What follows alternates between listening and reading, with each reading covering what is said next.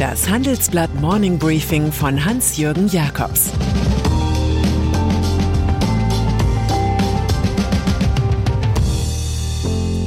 Guten Morgen allerseits. Heute ist Mittwoch, der 26. Mai, und das sind unsere Themen. US-Staatsanwalt verklagt Amazon. Lamborghini Objekt der Begierde. Wirtschaftsweise entdecken Jobrotation. Großkonzerne. Wirtschaftsnachrichten zu lesen ist mittlerweile ein ähnliches Vergnügen wie in der weltältesten Kraftsportzeitschrift Athletik zu blättern. In Athletik geht es um immer mehr Kilogramm, die Sportler stemmen oder heben. In Wirtschaftszeitungen geht es um Konzerne, die immer mehr Geschäftsfelder beackern wollen. Nehmen wir zum Beispiel Amazon. Der globale Großlogistiker mit angeschlossener Medien- und Supermarktsparte wird in Kürze nun auch noch das Hollywood-Studio Metro Goldwyn Mayer übernehmen.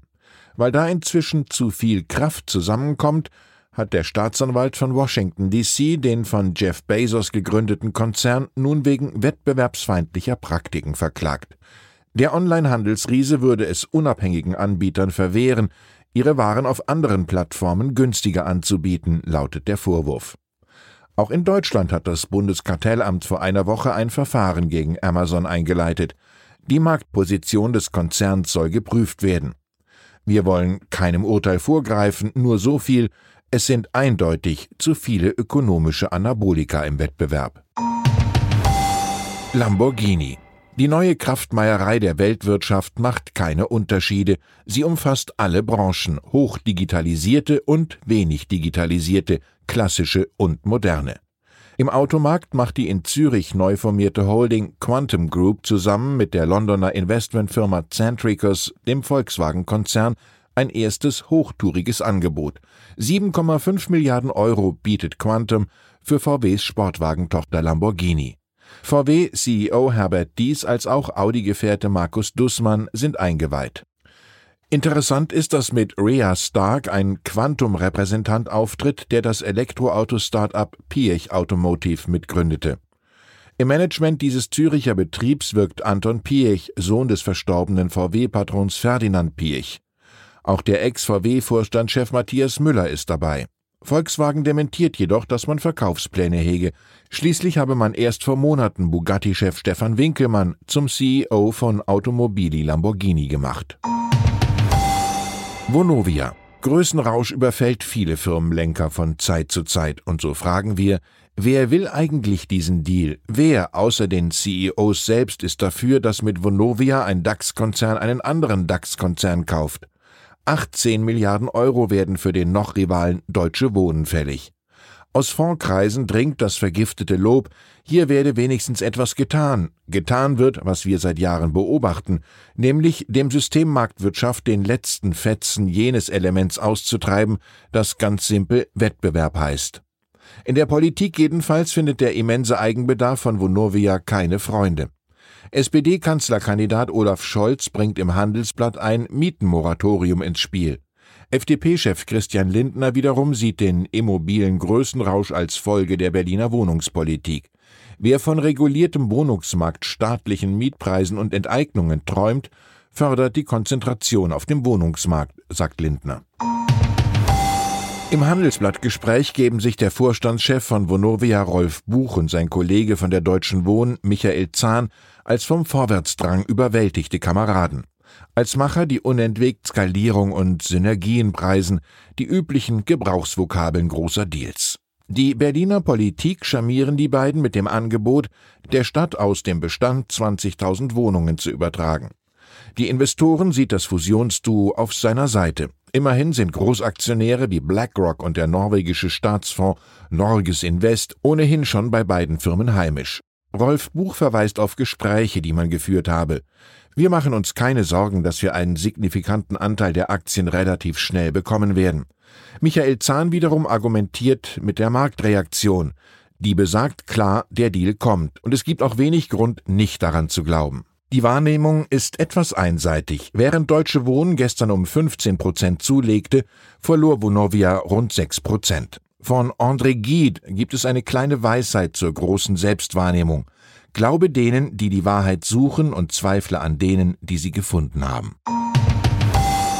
Super League. Ein Monat ist es her, dass unter dem Einfluss großer Investoren rund um die US-Bank JP Morgan zwölf Fußballspitzenclubs in allerhöchsten Sphären unterwegs waren und die Gründung einer neuen Super League betrieben. Diese sollte die Champions League des europäischen Fachverbands UEFA ablösen. Von der Zwölfer Verschwörung sind heute nur drei sehr verschuldete, gerade mal nicht meisterfähige Frondeure verblieben: Real Madrid, FC Barcelona und Juventus Turin. Die einst dupierte UEFA überzieht diese nun mit einem Disziplinarverfahren, fußend auf eigenen Untersuchungen. Es gehe um mögliche Verstöße gegen die rechtlichen Rahmenbedingungen, heißt es. Eins ist sicher, das alles klingt ganz anders als die Erklärung des attackierten Trios, man habe doch nur zum Wohle des Fußballs gehandelt. Dividenden. Aus dem Corona-Dilemma haben viele Firmen noch nicht richtig herausgefunden. Doch mit dem Geld gehen sie bereits wieder spendabler um. 2021 wird es wieder mehr Ausschüttungen geben. Darauf weist das ökonomisch gute erste Quartal hin.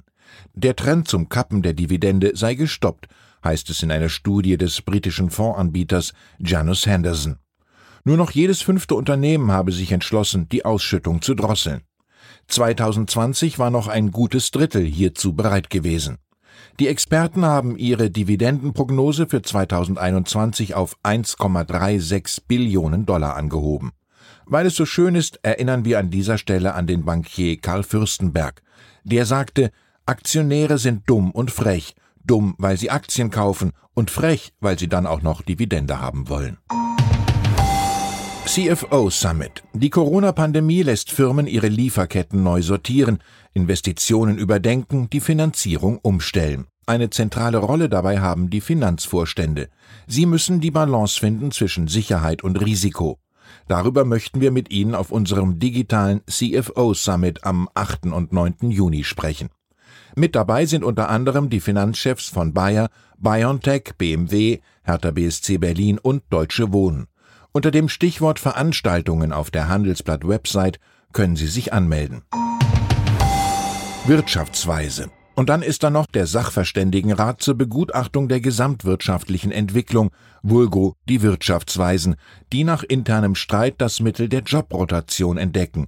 Veronika Grimm, Monika Schnitzer, Volker Wieland und Achim Truger konnten sich nicht darauf einigen, wer von ihnen Vorsitzender wird. Also verständigten sie sich darauf, dass der Rat bis auf weiteres von ihnen gemeinsam geleitet wird, also im Wechsel. Da es nach alphabetischer Reihenfolge geht, ist die Ökonomin Grimm zuerst am Zug. Zur Vakanz war es gekommen, weil die SPD den Ende Februar ausgelaufenen Vertrag des bisherigen Oberweisen Lars Feld nicht verlängern wollte, anders als die Union. Erst nach der Bundestagswahl erreicht das Gremium wohl wieder Normalmodus. In seinem Jahresgutachten mangelt es im Übrigen nicht an Zahlen, wohl aber an Bonmots, weshalb hier zum Schluss der große Kurt Tucholsky verabreicht wird. Nationalökonomie ist, wenn die Leute sich wundern, warum sie kein Geld haben. Das hat mehrere Gründe, die feinsten sind die wissenschaftlichen. Ich wünsche Ihnen einen Tag vom Allerfeinsten. Es grüßt Sie herzlich Ihr Hans-Jürgen Jakobs. Das war das Handelsblatt Morning Briefing von Hans-Jürgen Jakobs, gesprochen von Peter Hofmann.